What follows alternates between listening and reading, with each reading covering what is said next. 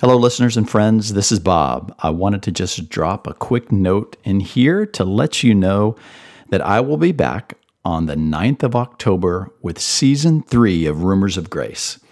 We are 68 episodes in, and it has been a lot of fun. I've really enjoyed it. My first guest on season three is going to be probably one of my highest profile guests I've interviewed, and it's going to be a blast. It really is. It's going to be a lot of fun talking to this person. So please stay tuned for that and keep an eye out. Uh, that will be here quicker than you know it. That's August, I'm sorry, October the 9th, 2020. Also, I want to thank you for all the kind words and encouragement you have given me.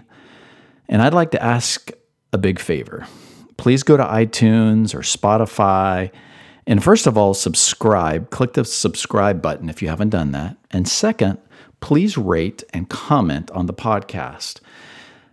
Look, I want season three to be the biggest yet. And the more that I hear from you, the more guests I can get to talk to me.